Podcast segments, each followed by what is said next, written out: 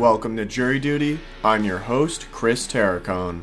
Season 8 of Jury Duty explores the trial of Alex Murdaugh, a member of one of the most powerful families in South Carolina, who is accused of murdering his son Paul and his wife Maggie with the purpose of covering up a multitude of alleged crimes, including fraud and homicide. In our last episode, we concluded our coverage of the in camera testimony of Michael Gunn, the principal of a firm that the defendant defrauded. In this installment, we continue our look at the in camera hearing over the admissibility of evidence regarding the defendant's financial crimes with our review of the testimony of Chris Wilson, a fellow lawyer and close friend of Alex Murdaugh's. That's all coming up right after the break.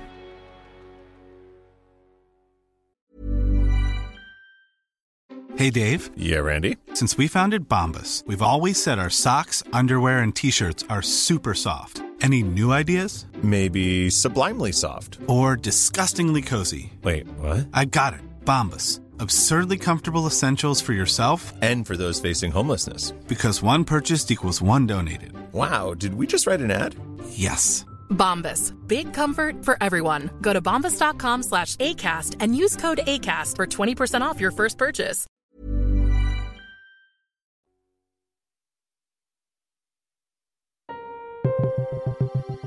It is the late afternoon of February 2nd, 2023, day 7 of the trial of Alex Murdaugh. At the end of our last episode, Michael Gunn concluded his testimony that Alex Murdaugh created a fake company with the same name as Gunn's company in order to fraudulently divert client funds from his law firm for his own personal use. We begin today's installment with the prosecution calling Chris Wilson to the stand. Wilson is a longtime close friend and law colleague of the defendants. Wilson is in his mid 50s. He sports short graying hair and wears a gray suit, white shirt, and purple tie with a diamond pattern. Prosecutor Creighton Waters begins his examination of the witness by asking a few questions about Wilson's experience as an attorney.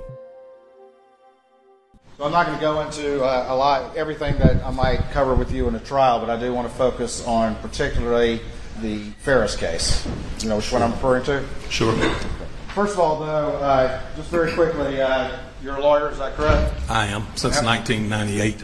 1998. And describe very quickly your practice for the record. Actually, since 1995. I've had my own practice since 1998. In the last 15 years, I've done primarily personal injury work, um, automobile accidents, people that are injured at work, practice type cases, those things. Where's your home base? My only office is in Bamberg. Do a lot of claims work? That's all I do anymore. For the last 15 years, that's really all I do. Prosecutor Waters next turns to the personal relationship between Wilson and Alex Murdaugh. And uh, do you know the defendant? I do. And when did you get to know the defendant? I've known Alex since we were in high school.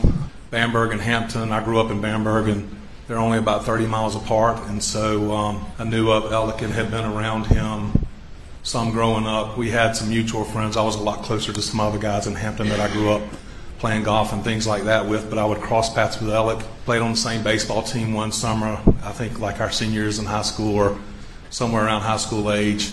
Didn't really keep in touch with him uh, or, or cross paths with him until we ended up going to law school. And we uh, started law school together at Carolina. Three years there together at law school and lived together part of the time. Did y'all become friends? We did. Become close friends? Very close. Best friends?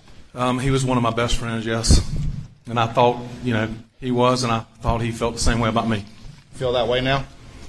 I don't know how I feel now, Mr. Waters. As he answers, Mr. Wilson appears to choke up. The defendant, as he watches Wilson testify, shakes backward and forward, as if he too is nearly overcome with emotion. Waters next moves on to asking Mr. Wilson about the evolution of his professional relationship with Alex Murdaugh. Over the years, as you developed that uh, close friendship with Alec, did y'all also have a professional relationship as well? We did. When I finished law school, I went to work in Greenville for a judge for a year. Um, Alec went to Beaufort uh, to work with a law firm there.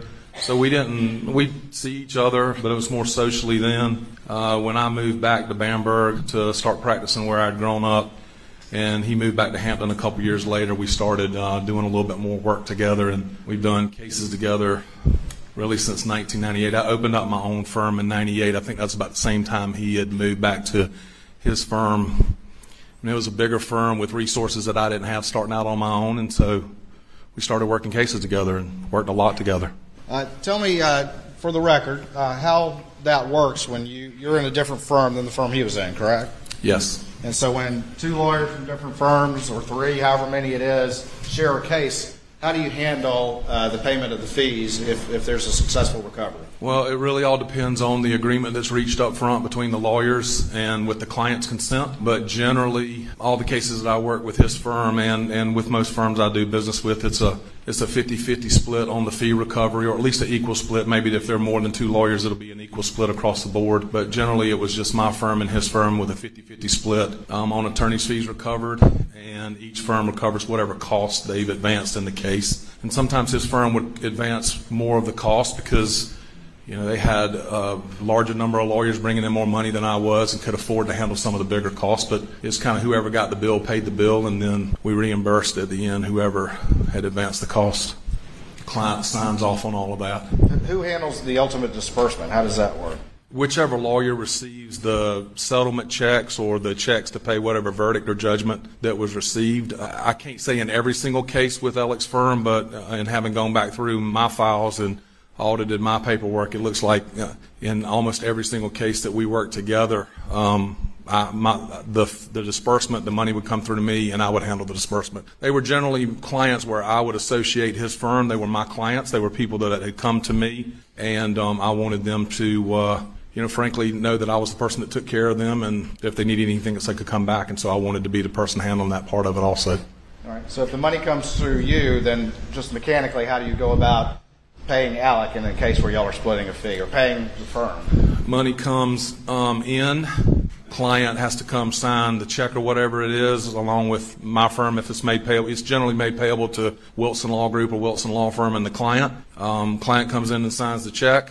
Uh, I endorse the check. We deposit that into my trust account. If it has to sit under uh, Supreme Court rules, sometimes it has to sit for 10 days or more. Um, some smaller checks don't. Once it's uh, been in the account long enough to be uh, able to be dispersed pursuant to our rules, then my bookkeeper does the checks that I instruct her to do, and, and I sign the checks to make disbursements. If they're checks to another law firm, then the money is dispersed um, to that firm. In the course of litigation, are there typically costs and expenses that accrue during the course of that litigation? Almost always. And do those typically get paid out of whatever settlement is reaching, assuming a successful result? They do. Um, all of my fee agreements and every lawyer I've ever worked with have a provision in there that the client understands that the fees are advanced by the lawyer, but upon recovery they're reimbursed or recovered by the by the lawyer in a particular case where you're splitting a fee and there were, in fact, costs and expenses associated with a successful recovery, are those issued in a separate check typically or a check together? Uh, when I first started, I think um, my firm was doing cost and fees, not just for other firms, but cost and fees that were payable to my firm in the same check. Um, but I mean, 10 plus years ago, if not longer, we started doing separate checks just to make the accounting and keeping up with it easier. So uh, generally, it's a, a, fee check and a separate cost check. And in 2020 and 2021, were you issuing those separate checks? Yes. Very quickly, without getting into the details, uh, did you have a, uh, a case in Allendale where you split it with Alec uh, in the early part of 2021? Yes, sir. All right. And ultimately, was there a recovery in that case? There was. And it was actually three cases, but they were similar factually, and so we treated them as one case, but it was three separate, three separate plaintiffs, three separate cases. And ultimately, did you, your office, disperse the fees and the uh, expense check to PMPED? On all three cases, yes, sir. And those checks were made out to what? Um, all three of the fee checks were made payable to. I don't know if we used the acronym PMPED or if we actually spelled out Peters, Murdaugh, um, Parker, Detrick, and Eltzroth, but PMPED. Generally, except for the Ferris case, which we'll talk about in a minute, sure. when you had those uh, fee splits uh, with Alec, were the checks made out to PMPED? Yes, they sir. were signed by you? Yes, sir. And I, am the only person who can sign checks in my office. So, well, now I had a partner at one time, but now I'm the only person that can sign checks. It's that time of the year. Your vacation is coming up. You can already hear the beach waves feel the warm breeze, relax, and think about work.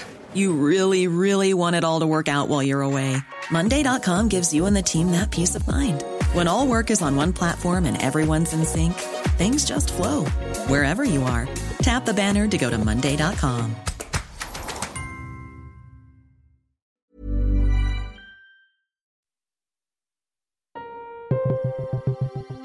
Prosecutor Creighton Waters next asks Mr. Wilson about the matter that has been previously referred to as the Ferris case and how Murdaugh became involved in that litigation.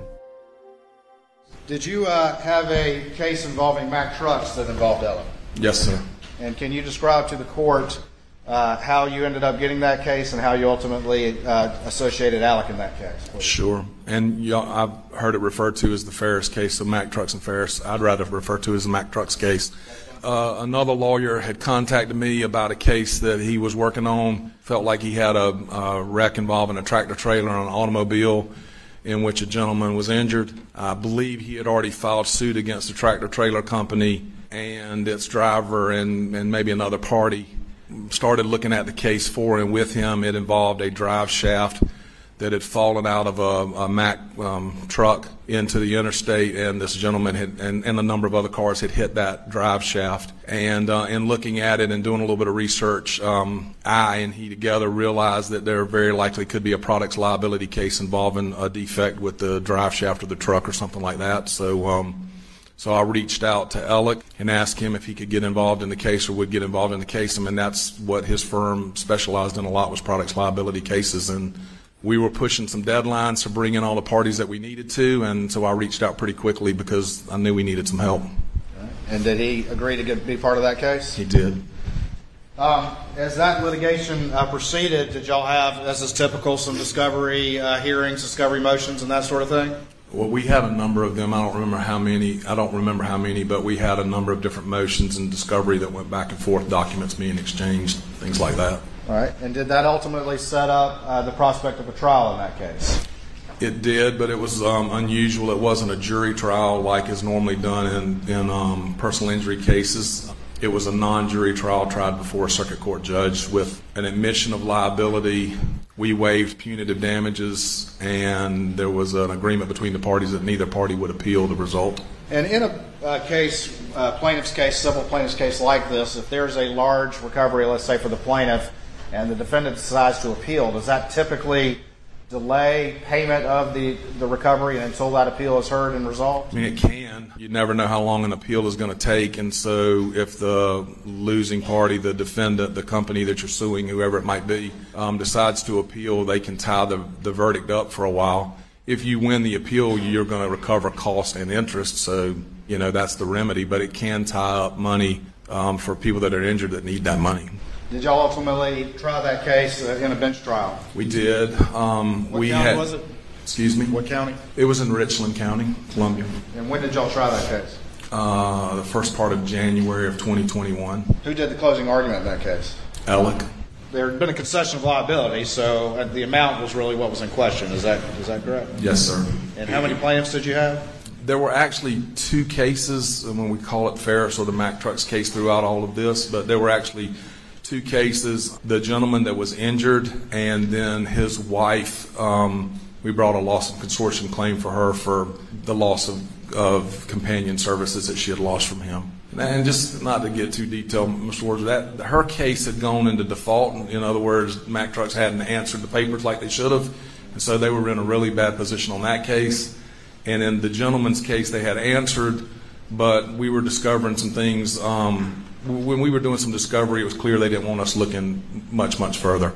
And so that's why this deal, everybody agreed to uh, a non jury trial without appeal with a waiver of punitive damages and an admission of liability was done. And we were in COVID, and it was going to take us a while to get a trial. So it worked out well for both parties, and the result worked out well for us. And that's often how it goes in litigation. Both sides kind of decide what's best, and sometimes they can have a meeting of the minds. Yes, sir. All right. Was there ultimately uh, a verdict by the judge in that case?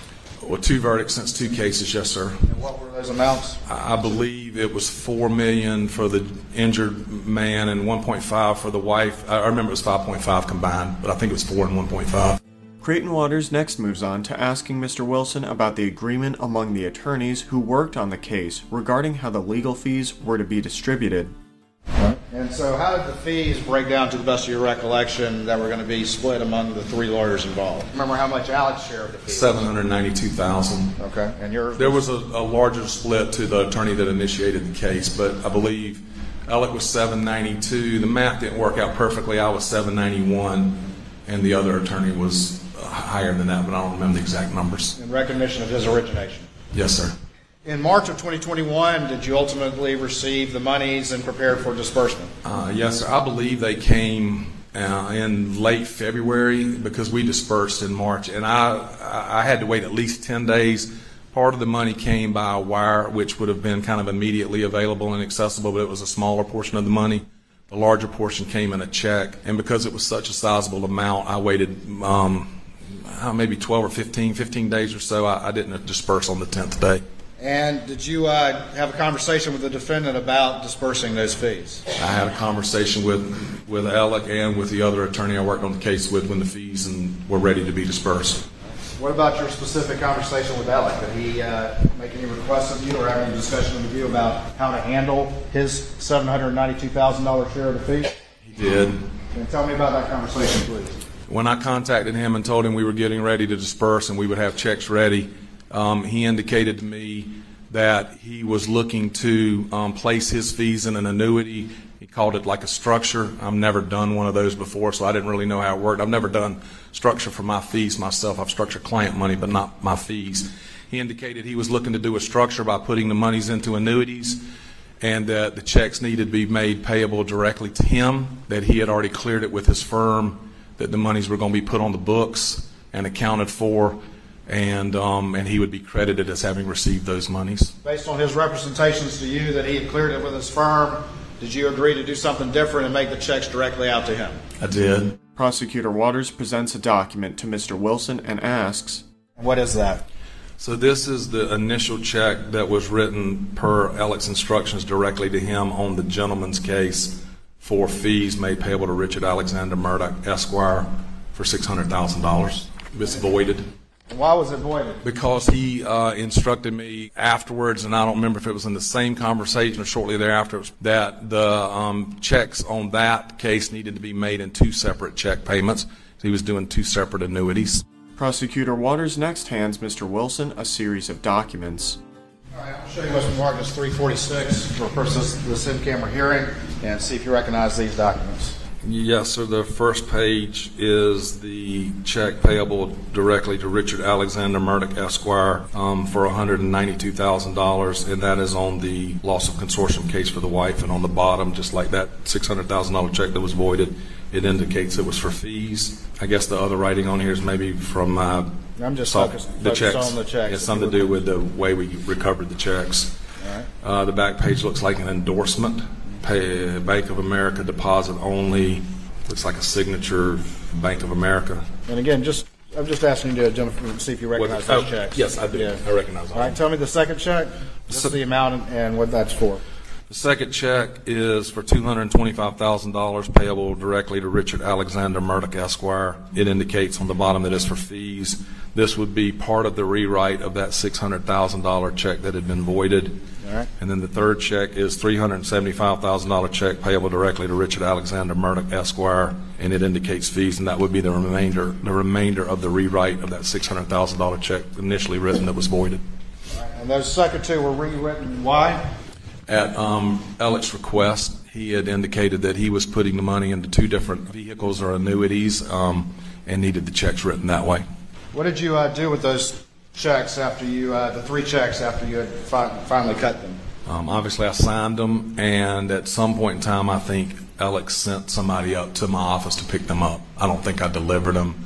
Oftentimes, I put checks in the mail. Sometimes, when they're larger, I either offer to have them picked up or delivered, and I think he had somebody come pick those up from my office. Like a law firm runner or somebody like that? Something like that, yes, sir. I don't even think I was in the office when they picked it up. Creighton Waters steps back from the details of these transactions and asks the witness about whether he found Alex Murdaugh's requests at all suspicious at the time the defendant made them. You've known Alec for a long time, right? Since the mid, uh, yeah, since the mid '80s, earlier, yeah, mid '80s, yes, Worked sir. with him for a long time. Many times. Did uh, his explanation to you about what he was going to do, did that raise any suspicions with you? To your friend that you've known for such a long time? No, sir. It was it was different, but it didn't raise any red flags or suspicions to me that anything wrong was going on. Because you trusted your friend, right? Very much. What was your perception of Alec's general wealth and, and success? Thought he made a lot more money than I did. Always seemed to do well in his practice. All I ever heard is that he was one of the biggest producers in the firm. He, you know, it's his family's name on the firm, but they acted like it was it was his name on the firm too. Um, he and I handled big cases together. When I talked to the partners and other members of that firm, they were talking about big cases that they were handling with him. Felt like he did really well. We never got into direct discussions about the amount of money he made or the amount of money I, I made. We talked about, you know, sometimes business and sometimes money and sometimes things, but I never, I always thought he made a lot of money. Is that part of the reason why your suspicions weren't uh, didn't get uh, didn't arise when you were asked to do this uh, this request by Alec? I, I guess so. Not not so much as just I'd I'd never had any dealings with him that I had any reason to distrust what he was telling me. I mean, he was a partner in that firm. He had the authority, as far as I knew, to make decisions. If he'd have wanted to reduce the fee and take less, and it was payable to the firm, I wouldn't have questioned that. I didn't feel like he had to have his authority, his uh, uh, partner's approvals to make those type decisions.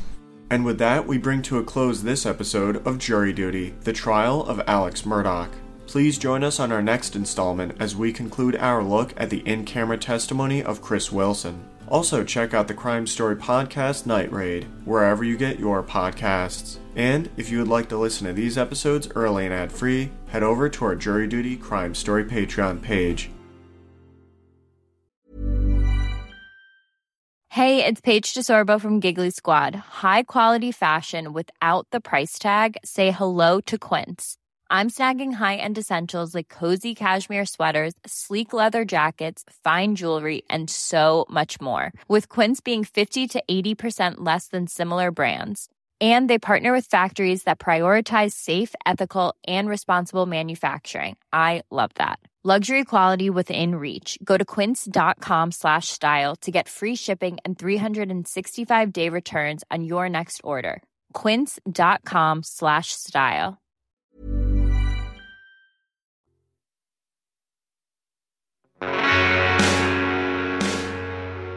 You can find more information about this trial on our Jury Duty Crime Story Patreon page or at crimestory.com. Jury Duty is created and produced by Kary Antholis. It was co produced, written, and edited by yours truly, Chris Terracone. Music for this episode was provided by Strike Audio. Thank you for joining us, and we hope you will come back for the next episode of Jury Duty.